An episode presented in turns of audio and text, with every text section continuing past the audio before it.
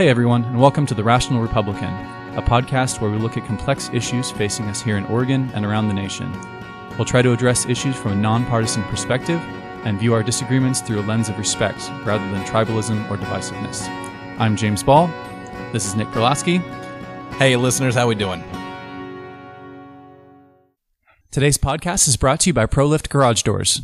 ProLift is your one-stop shop for residential and small commercial garage doors, from openers, springs, and rollers to full reinstalls.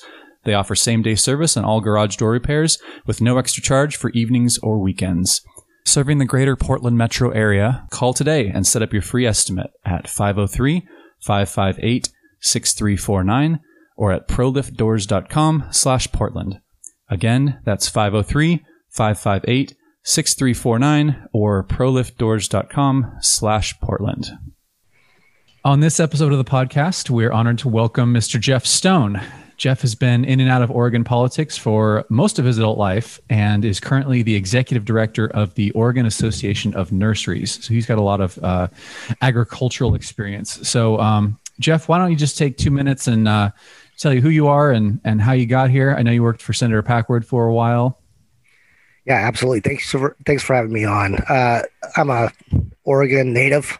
Grew up in Eugene, and uh, with two Democrat parents. Go Ducks. Uh, go Ducks. Yep. Uh, no. I'm, I'm, I'm, we're, we're going to start this off right. Um, I made it 20 but, seconds but, without a beaver plug. But but my but my best friend was a beaver, and uh, so we played the Oregon fight song on his way down from our wedding uh, with my beaver sister-in-law. So uh, it's it's all good. Uh, so I, I grew up in Eugene. Uh, uh, really became more politically active with the Reagan Revolution. So uh, I I saw. Um, Watergate, I saw how Gerald Ford had pardoned, wasn't quite sure. Then that race in 1980, I was a Bush person initially, uh, but really liked how Reagan, you know, I know he scared some people, but his messaging was one of uh, big tent inclusion, and that that appealed to me. Uh, so I went to uh, the University of Oregon uh, and uh, was a political science major there. And Jim Klonoski, who was the Democrat um, uh, committee chair for Lane County, was one of my political science uh, professors. And he says, All right, Mr. Stone, let's hear from the right wing today. And so every day he would pick on me.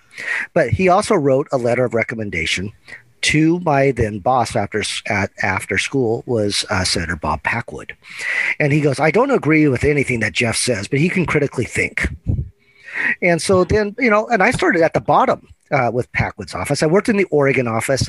They offered me to go to D.C. and we were we were we were um, formed a little differently, like most offices. Oregon uh, staff would have a lot more input on DC policy because Packwood was convinced that people got DC think and we're only thinking about you know what they were seeing inside that bubble and it needs to always reflect home and so there was a lot and the one thing that you would never do is make a mistake and he would have to if he went onto the floor and he made you made a mistake um, you would be fired wow.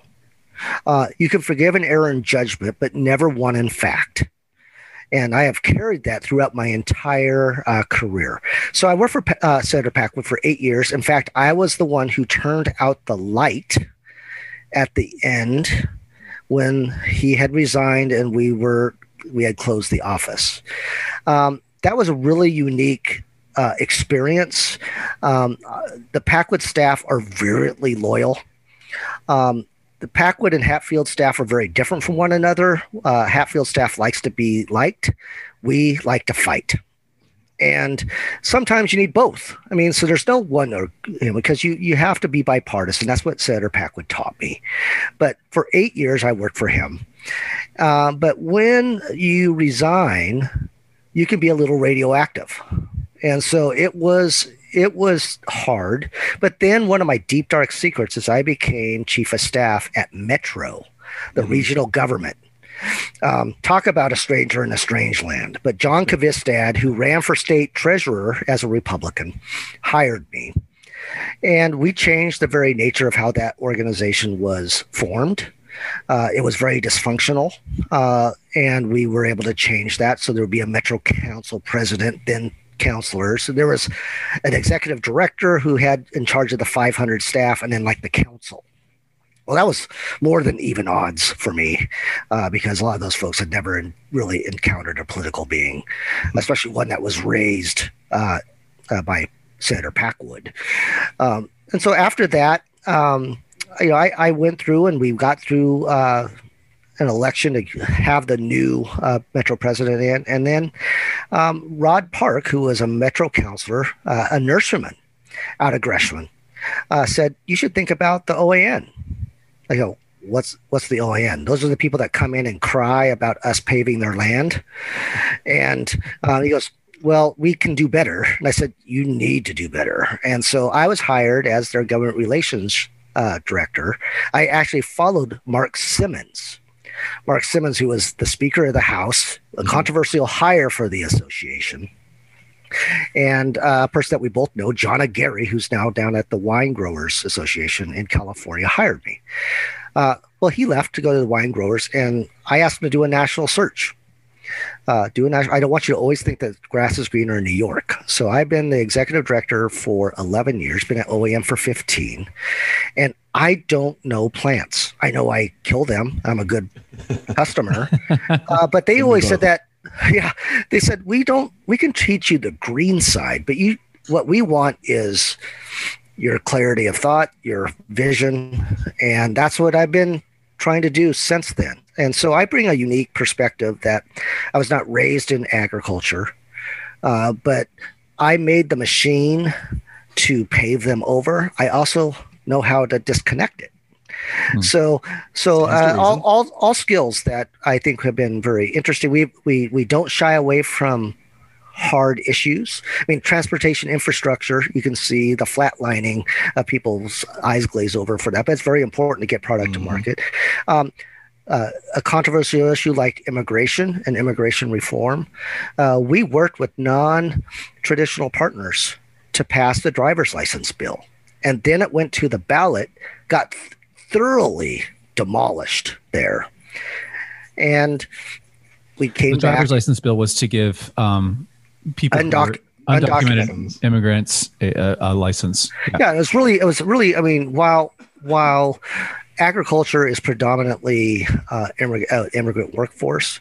Right. That wasn't the predominant reason. It was really more of a safety issue for us that you want people who are licensed and able to drive on the road and uh, and so a lot of the rules that governed immigration had changed over the last 10 years so people are more stationary uh, so that's why it was important um, and then you you talk about any issue we're probably in the middle of it climate is one interestingly um, nurseries export plants and trees and so then we wonder why you why would you put a regulatory structure in that increases transportation and natural. We said natural gas was good for so long. Now, why is it evil?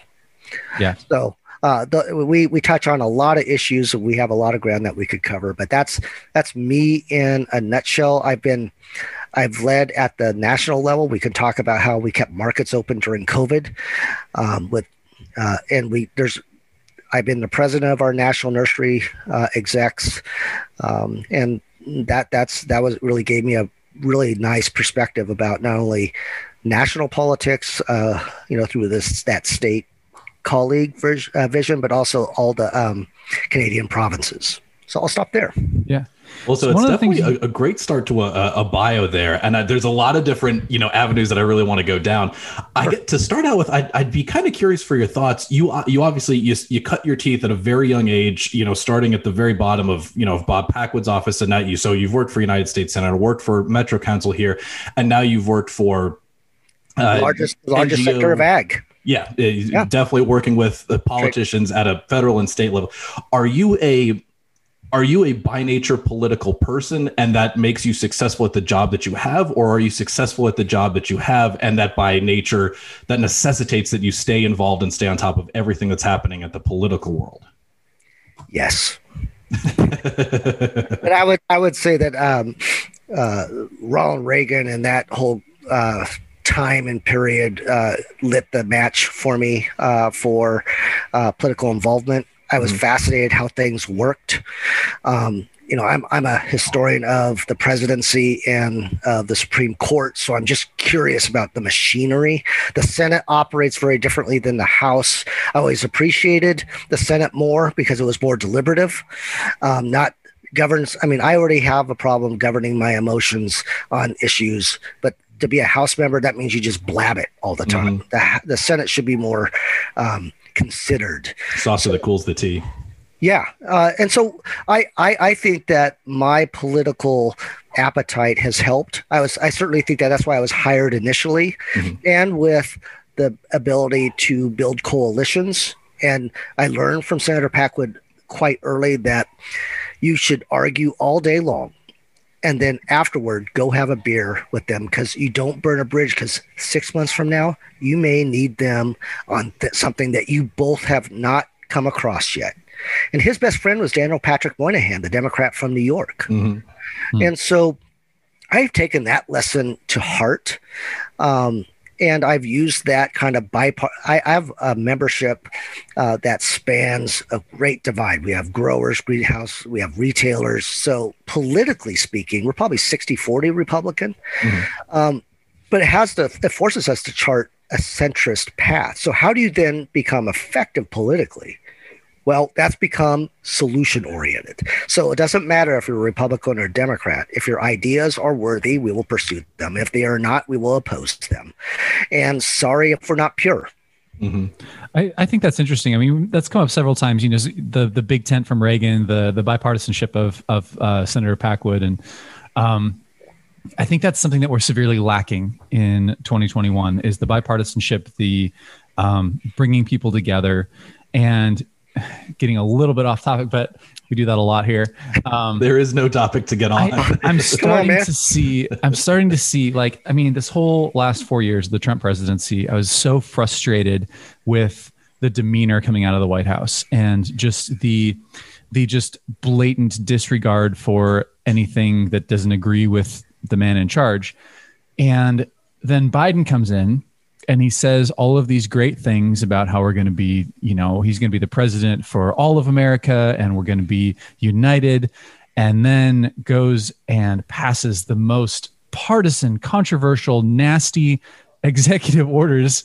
Um, I'm, I'm starting to see the appeal of Trump a little bit, to be honest, uh, because he says, I'm going to be a, a, a partisan D bag and then he went and was a partisan guy. And then but but it it i can see now the the leadership now seems to be saying all the right things.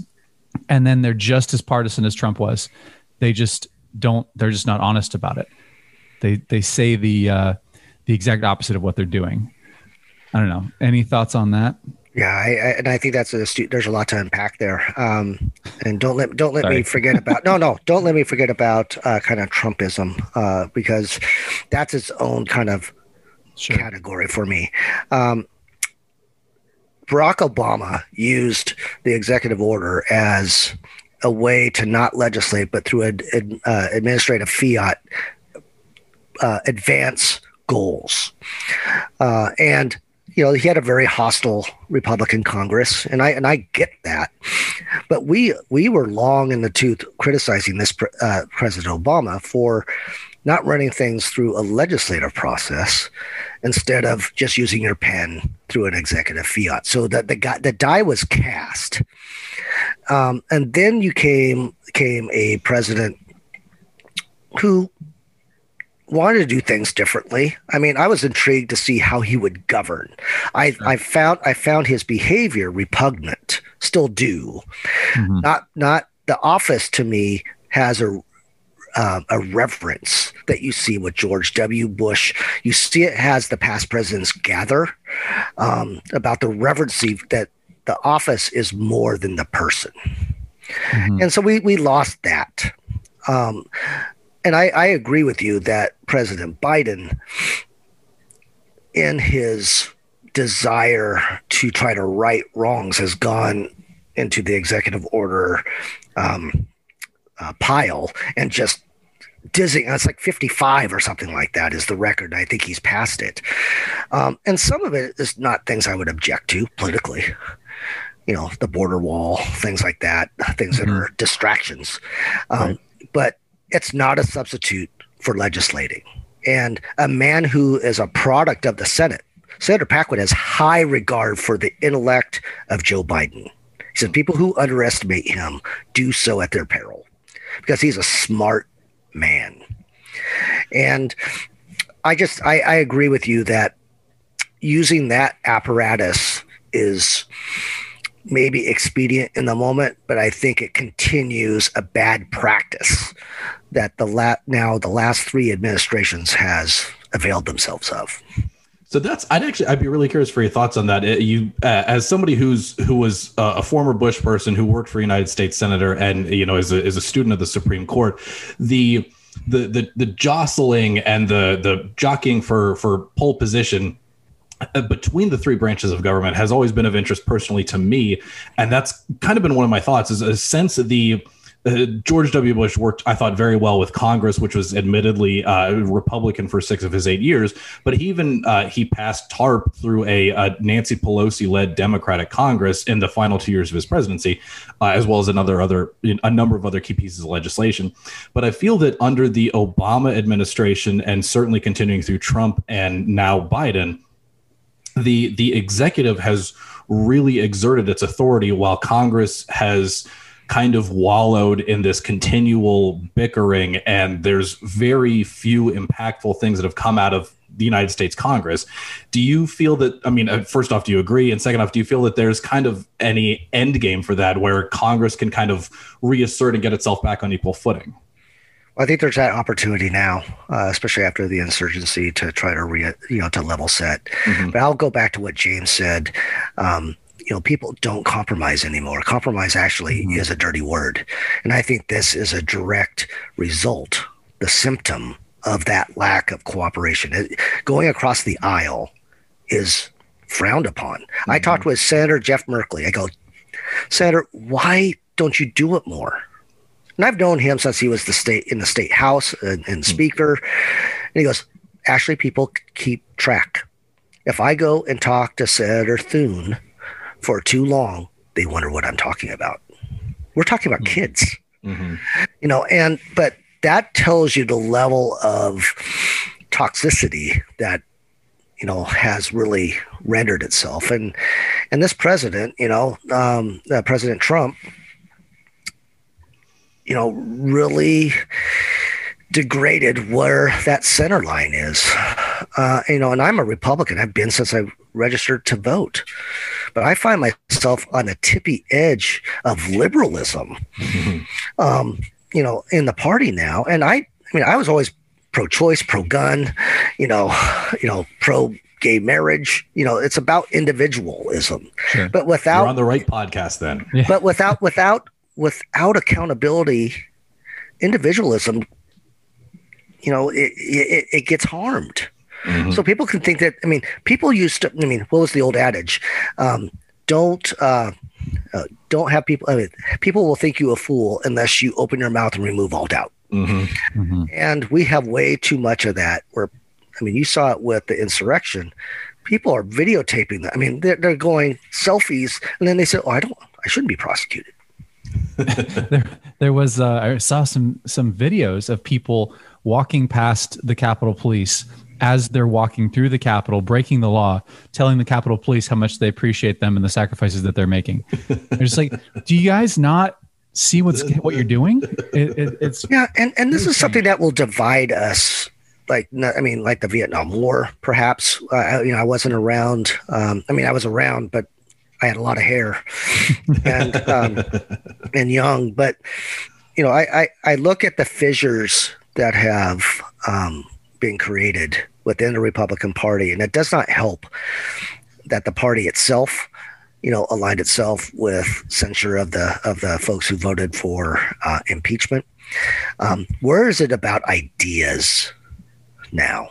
And that's what, and and to that's the root of you talk about the lack of ability to compromise, but the lack of ideas and critical thinking and that's that's why I think civics is something that Mhm. we should talk about because people don't understand how their government works. there's so many on both the left and the right i've seen it where they have started demonizing the other side. It's it's the othering, it's the tribalism, it's the it's, it's easier. Not, yeah, yeah. You're absolutely right.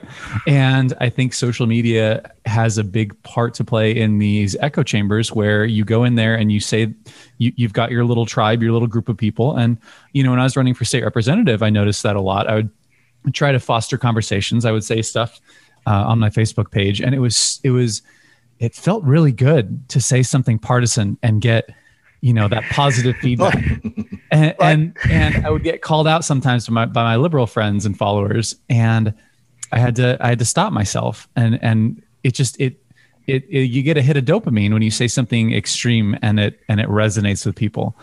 Um, but you're right you're right. It's about the ideas and that's kind of what we've gotten away from. It's my ideas are better than your ideas and let's talk about the the ideas. But what we're doing now is if you don't agree with me or you're in the member of the opposite party, you are now an evil person and you are trying to destroy America. Well, and that and that's a long. I mean, I ran for state rep in '92. Uh, then House Majority Leader Greg Walden, hmm. uh, and then State Representative Kelly Clark asked me to run against Gail Shibley, who was the first openly gay uh, hmm. legislator. And I said, "Really?" And they said, "You're going to lose. I mean, you're not going to make it out of the primary." Um, but I need her to worry. And so it was interesting when I would go and I and I'm pro gay rights. And they said, "Why are you running against Gail? Hmm. You know why?" I said, "Well, her spending's out of control. You know all these different policies. She loves the government growing at 28 percent per year. Hmm. How is that? I mean, how is that sustainable? How do we build jobs?" Um, and it was it was quite illustrated when when I went to the Republican Party thing where they were announcing, you know, people could go up and do their two seconds. I got booed because I was pro-choice. Ooh. And Marty Kehoe was like a like a, a, a, builder. He goes, "Man, you had guts." I said, "That's what I believe." Right? I, I'm not saying that you know they're wrong. It's just what my belief system is. Yeah. So anyway, I thought I think that it gets to your point, James and, and Nick, that you know that that whole nomenclature of being able to work alongside is seen as weakness. And that, when I say, in fact, uh, the best legislation I have ever passed. Well, it's worse than that. It's not just weakness. It's it's consorting with the enemy. Yes. It's yeah. It, it's compromising your your morality to go talk with the other side. That that's what it is. So I'll, I'll leave it. Then we can we can switch gears. That I would have a coffee with Tom Chamberlain from AFL-CIO at the beginning of a session, and we had a bet. We would sit there and talk about whose group would talk to us first about what we're talking about. Who won? And, you know, and we we would we would argue tooth and nail on issues, but we just wanted to play with our food and just see who would freak out. And usually it was the Aggies first. Thinking well, that trade coat Jeff. there's there's your bumper sticker next time yeah, you run for state right, rep. right. But I mean that was that was the Ronald Reagan Tip O'Neill is you know you're like you're like cats just going at each other. But at the end of the day, it's you know you're still two officials in high government office, and you you know you you enjoy each other's company, you get along, you sit down, you have a drink, and it's just like 30 years, well, 40 years ago now. That was you know that was a a death knell. And you know it's it's only gotten worse since then but it's just like why why is this such a problem i mean i and i longtime listeners first off god bless you if there are any longtime listeners but longtime listeners of the podcast my my soapbox is i think cable news is is the worst thing to ever come out and that that's the thing that allows it to amplify if you're rachel maddow and you can say Jeff he has Stones, enormous she has enormous hands is that right? oh, huge bits. That, it's like shaking hands with me, like be Andre the Giant.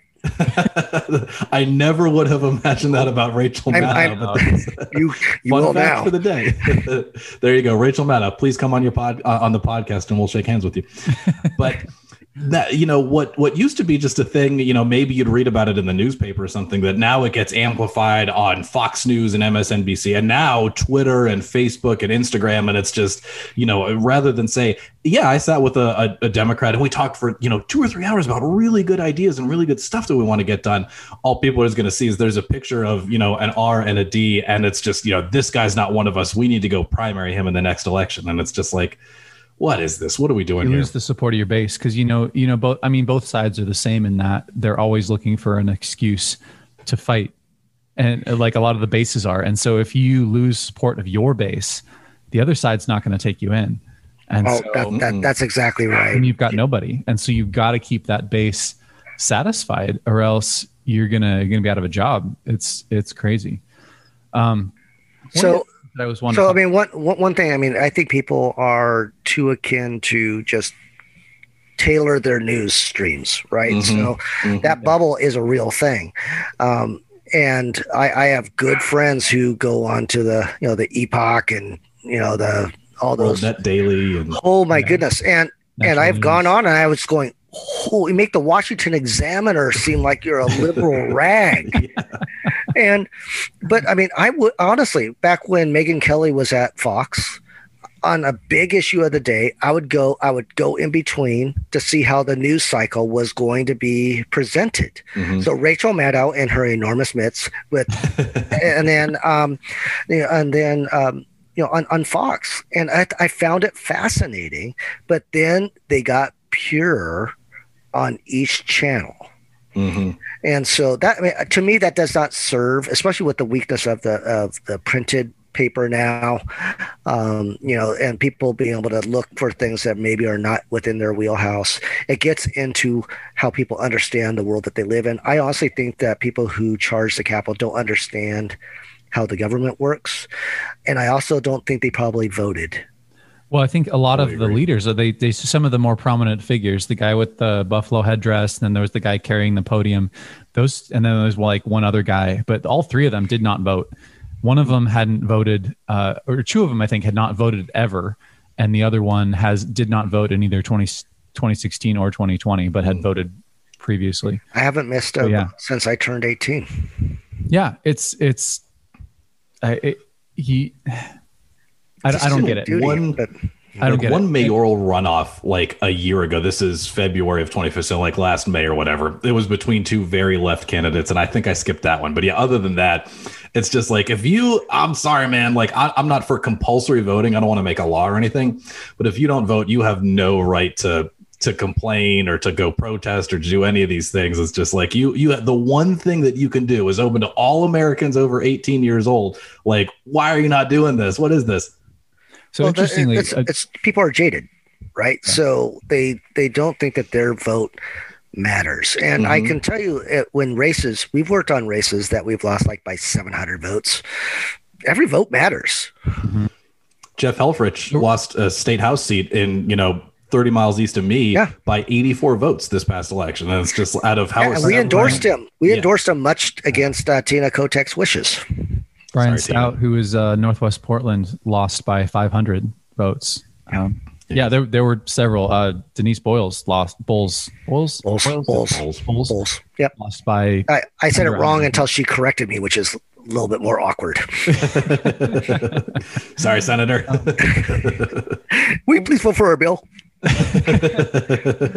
One of the I'll other things right I was interested in getting your opinion on is uh, we kind of talked a little bit by email about this beforehand. Is uh, the immigration issue?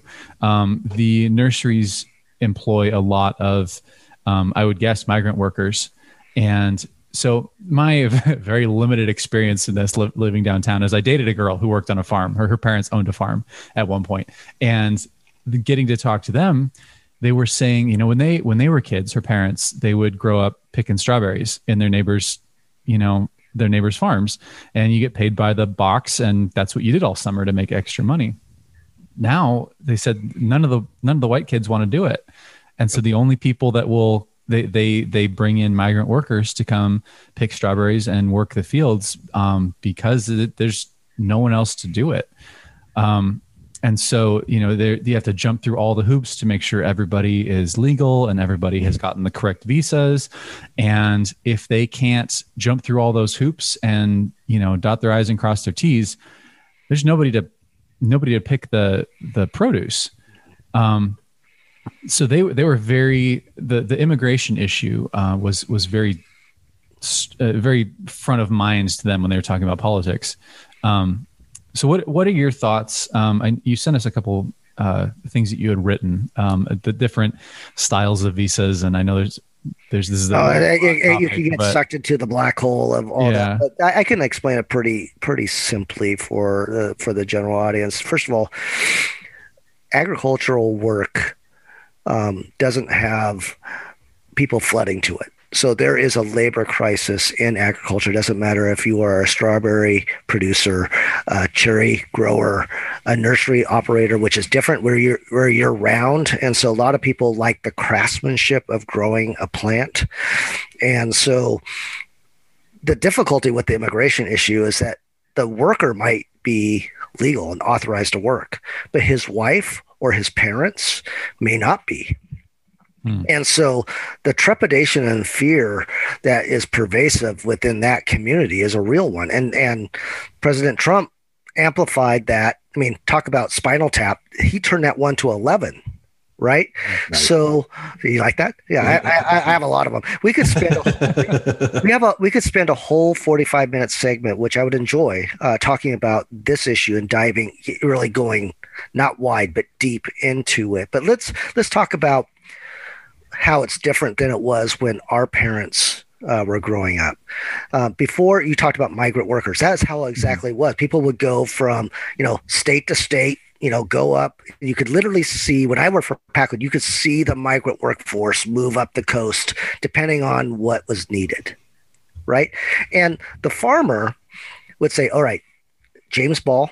You said you're authorized. You have your driver's license. You have a license. You have all the things that are on an I nine form your face is on that.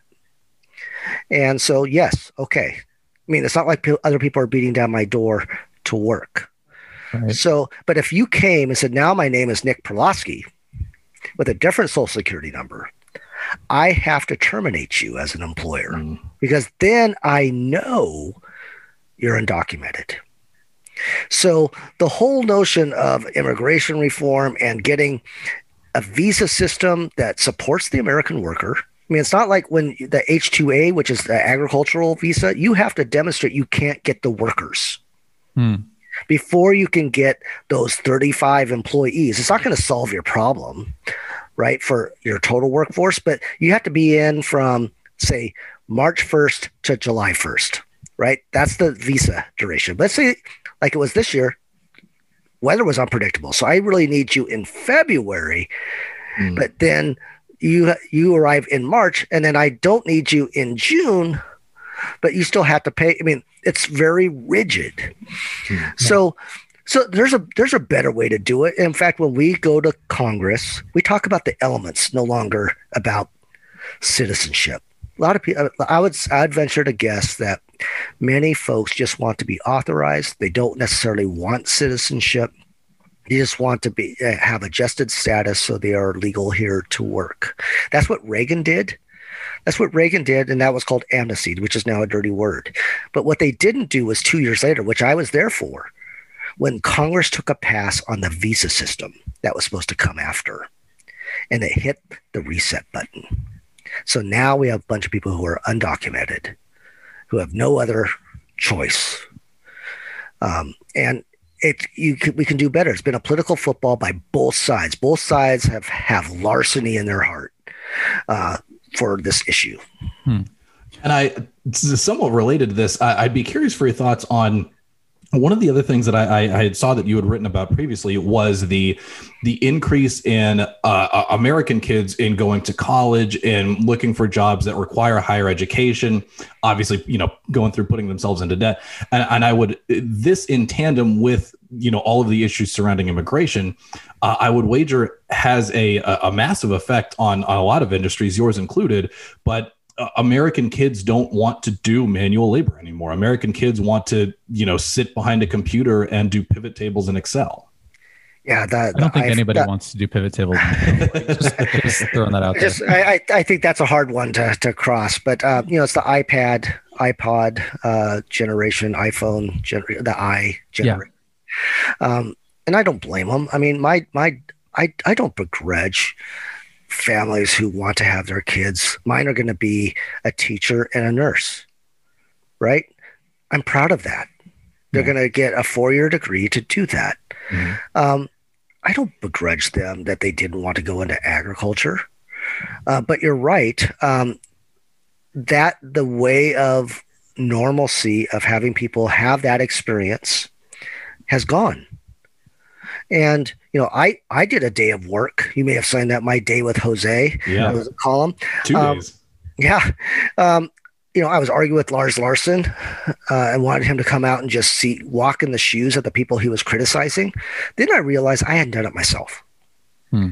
So I did. I went out there. Uh, the one in winter, I just tried not to cut my fingers off as we were trimming Pieris on a 19 degree day. The second one was, I think you read that I we were planting rhododendron in a field, Mhm. Mhm. and my line looked like I'd feel, failed a field sobriety test and it was so bad. And the workers, guys who were older than me, passing me, going back, and I realized I'd see one kind of peel off. They were going behind me to fix it. They really thought I was going to be a like a photo op because I was the exec. They didn't real, and I said I want to be treated just like. everybody." So I learned about their families, learned how you know how they're homeowners and how they sent their kids to college, and you know, and how hard work matters. And I go, why?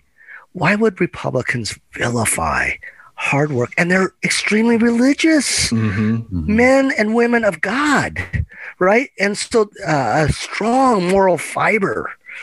But yet, this history has a history of this, my friends. I mean, uh, the Germans were going to ruin America when Abraham Lincoln, it was the yellow curse for the Asian Americans during TR. It was the Germans and the Italians during FDR. So, who's next up in the queue? Who haven't We who haven't we demonized yet?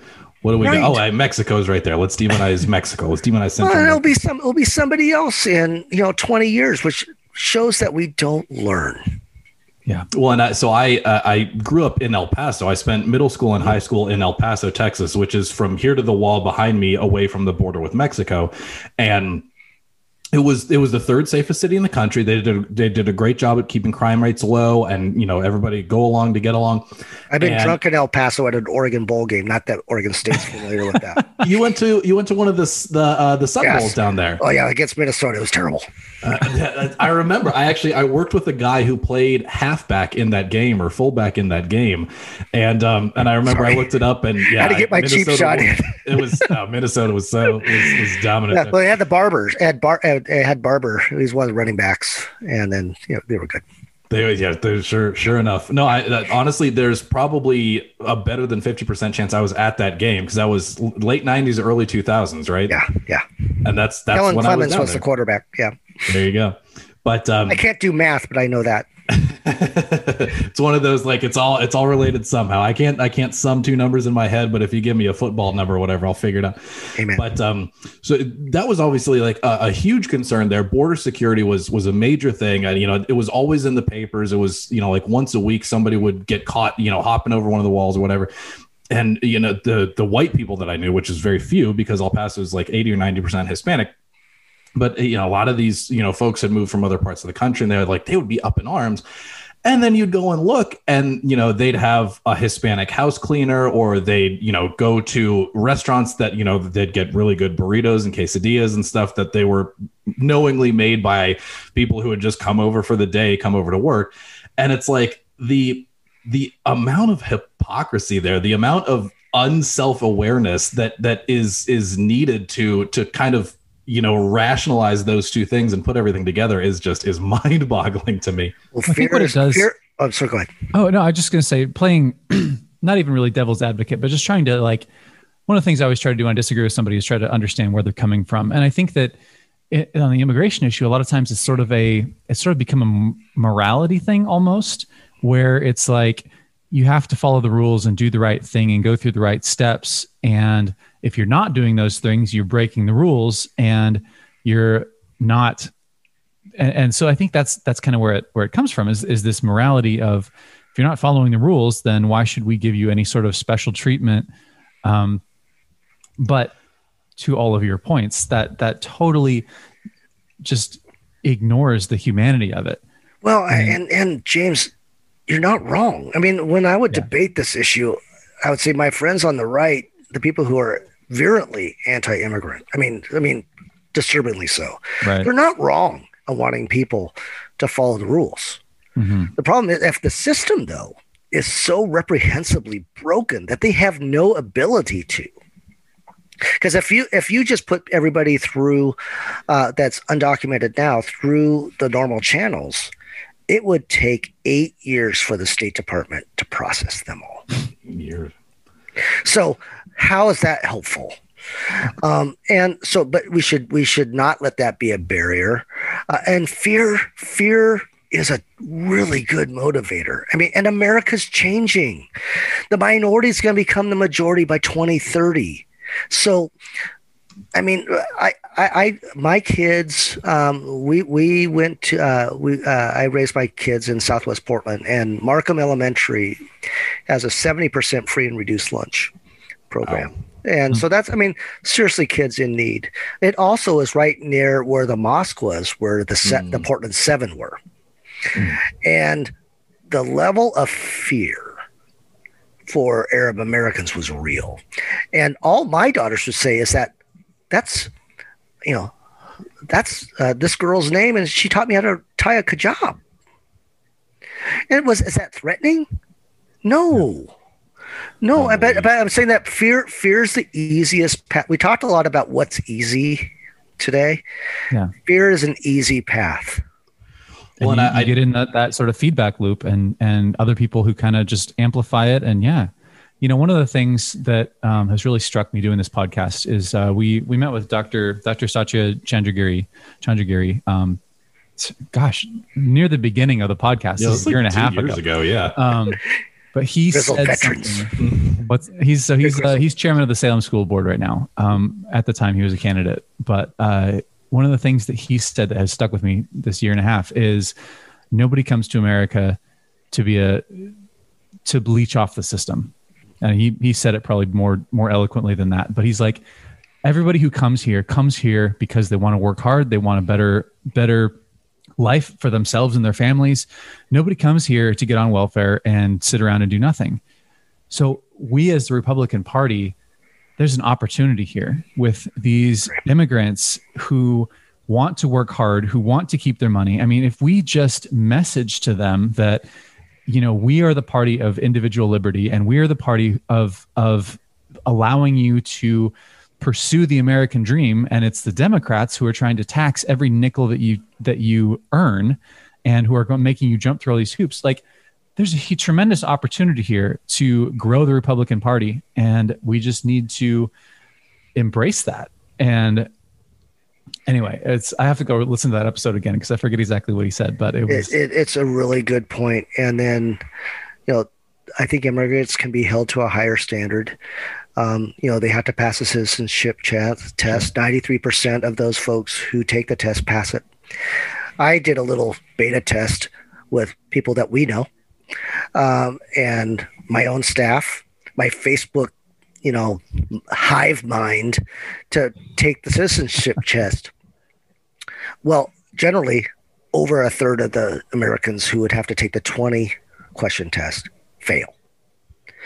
My staff was 20%. Only uh, only 20% passed. yeah, Oh, only twenty percent passed. Passed. Wow. Uh, well, 33% passed. That's I, I had it inversed nationally. Oh, sure. Uh, and the Facebook Hive Mind was better at 40%, but barely for passing.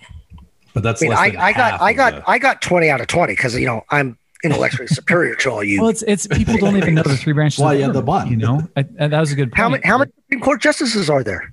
Yeah, right.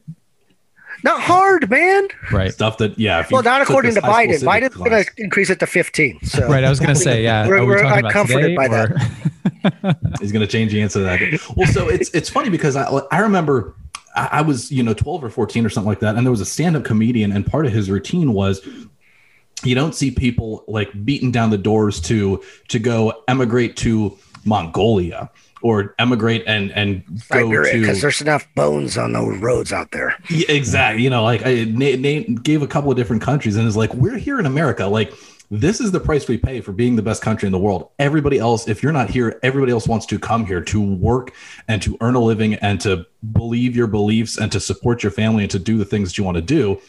And this, it, it's a little bit reminiscent because, like, I'm to an extent, I'm like a, a, a dura lex sed lex guy. Like, the law is harsh, but it is the law. And if you if you're an immigrant you come here illegally you've broken the law like there's no ways around it if i drive 66 miles an hour on the highway i broke the law there's no two ways about it but this is when you know the last couple months donald trump got up on cable news and on twitter and everything and he kept telling everybody every you know the election is rigged the election is fixed they're going to throw it for for joe biden they're not going to let me win and then it, on January 6th, as they were certifying the results, as the insurrection was starting, there were senators making the argument that they said, well, look, 30, 38% of Americans believe that the election was stolen. We need to dig into this. And it's like, well, you can't falsely, you know, imbibe them with those ideas and then turn around and say, well, look, they believe this. Now, it's the same thing with our immigration system. We can't make the laws so strict and so harsh that the only way you come here is by doing so illegally and then turn right around and, and vilify and demonize and ostracize the people who do choose to come here because it's like, well, look at this, they broke the law. The answer, mm-hmm. obviously, to to me, I think to all three of us on this podcast, is that the system needs to be rethought. Immigration reform needs to happen, and it needs to happen in such a way that allows for the people who do want to come here, who do want to do a jobs that, you know, younger American, you know, college kids, whatever, don't want to do. And instead we just we play political football with an issue that's very important to a lot of different people and a lot of different uh, parts of the economy of this country. Yeah. I, I, there's hardly anything I could disagree with there, and and being in a room with folks who are actually writing the laws, that discussion can happen, right? But once it gets outside of that office, it gets metastasized, Mhm. and and then it becomes a problem. And uh, here's the one thing that I will say that inflames. I mean, not the one thing. I probably said 18 things. Um, um, but we're only talking about a southern wall. And why is that? Only talking, only talking about what? A southern wall Yeah. to the country. Why? Because their skin color is different from ours. Yeah, and you're seeing, and you're culture's seeing different. culture's different. Yeah. I mean, Canadians are very nice. We don't need a wall. I love them. They gave they gave us hockey. You know, so I'm I'm cool with it. But Won my fantasy hockey league last week. Yes. good for you. um, I my my daughter asked for a Satan jersey and wanted to wear it to church. Is that Yeah, right? I- yes. I said, eh, maybe, maybe we should not do that.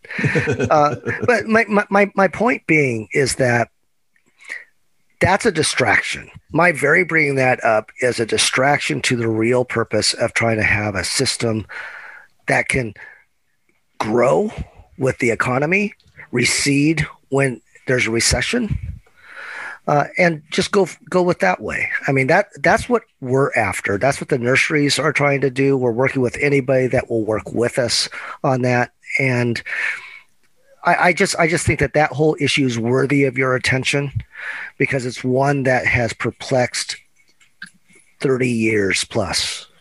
Um, you know the Congress and our society because Oregon tries this. What happens is when the federal side doesn't do it right, states think that they should do it all states can do is hurt me all states can they can't they can't grant visas Mm. um, they all they can do is put regulations on they can't help me with my problem. So i have offered the most conservative republicans in our legislature said come to dc with me. Help me solve it. Yeah. it's a ta- it's a talking point. And it's it, it it it just ends up being such a shame. And it's uh, and obviously such a, a hindrance to the work that you do. And I, I i guess i'd be curious to talk a little bit more about that just because you are you're obviously in this the crossroads of working in industry and working in politics but the work that you do in the industry is very is is very oregonian in nature. It's it's really something that you know can not only happen here but can can really only happen here to the to, to the volume that it does. So you get a good cross section of what it's like to be political but also what it's like to be an oregonian. And for somebody like me who's I, have been here for five and a half years now i'm i still consider myself an outsider looking in. Yeah we'll, we'll adopt you. Even though i'm a beaver fan? Yeah. I love it. I'll take it. Not a but, husky yeah, exactly. As long as long as I'm not a husky, we're we all have a line. that's I think that's exactly right. No no purple in this house. No. but I, I mean, what's what's the future like for for nurseries? What's the future like for agriculture here in Oregon? And I and I think at a at a thirty thousand foot level, how does Oregon get back to kind of its place as a, you know, as a as a leader in in industry, as a leader in commerce, as a leader, uh, an economic leader, and then you know how can how can we turn into a, a, political leader? You know, we don't have the political footprint that we did when you know Mark Hatfield and Bob Packwood were in the Senate. It's a really good question, and I, I think that there are a lot of things that we can take solace that you can take solace in with how traded sector nurseries are a billion dollar industry um, 75% of what we grow goes outside the state, 50% east of the Mississippi. So it gives wow. you a sense of its breadth. We, you know, we, we go to uh, the, the, the Pacific Rim's a big trading partner. Canada, still a foreign country, um, is a big trading country uh, uh, partner.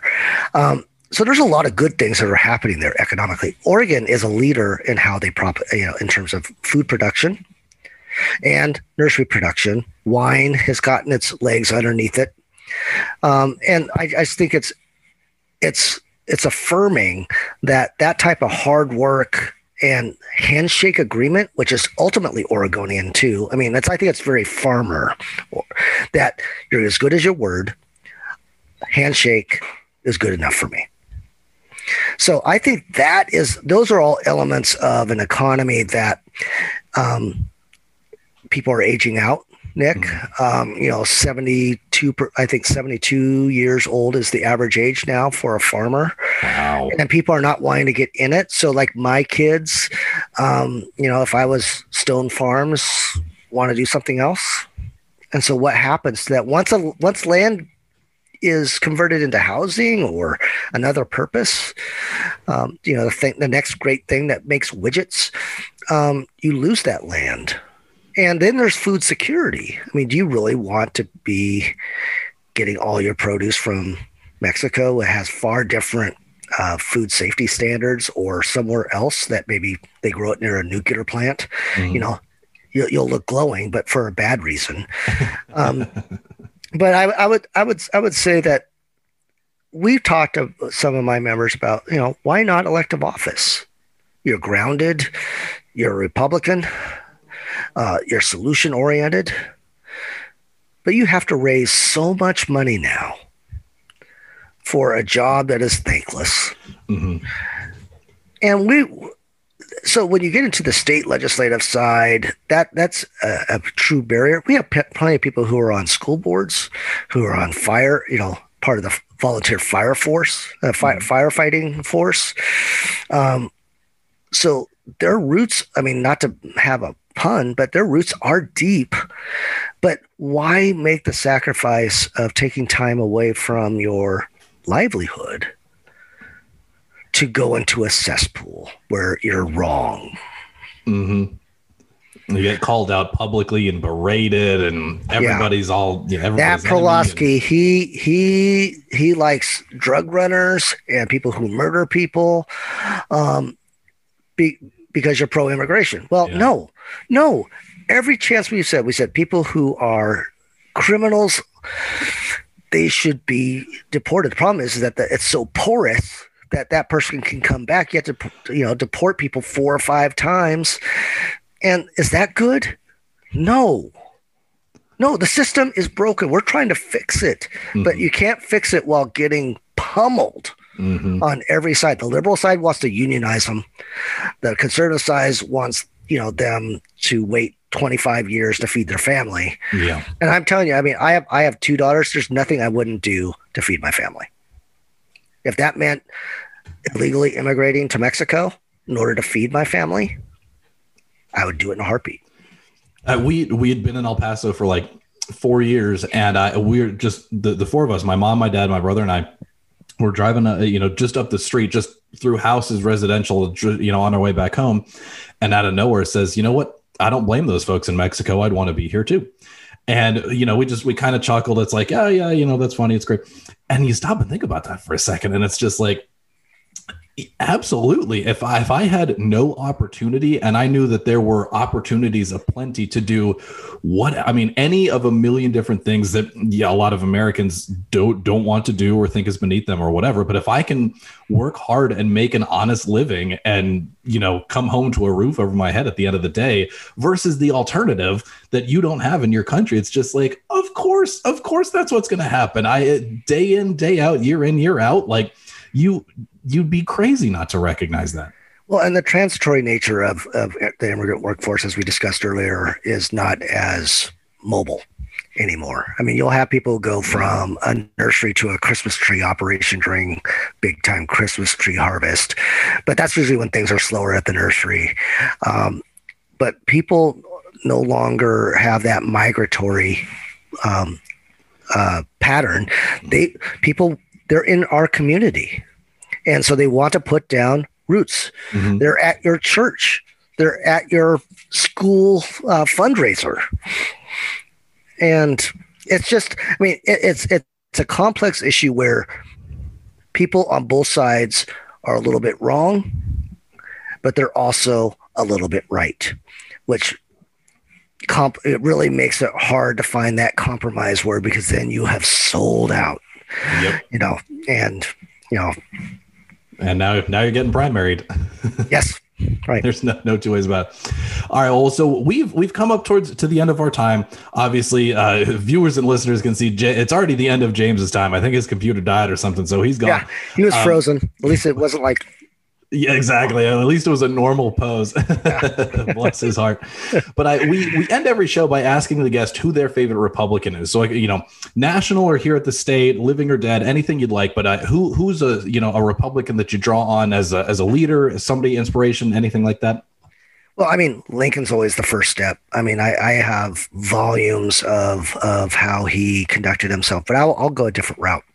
Uh, Jack Kemp Okay. Jack Kemp, who used Republican ideals to talk about poverty, to talk about economic growth, to to uh, say that Democrats are not evil. We need to work together.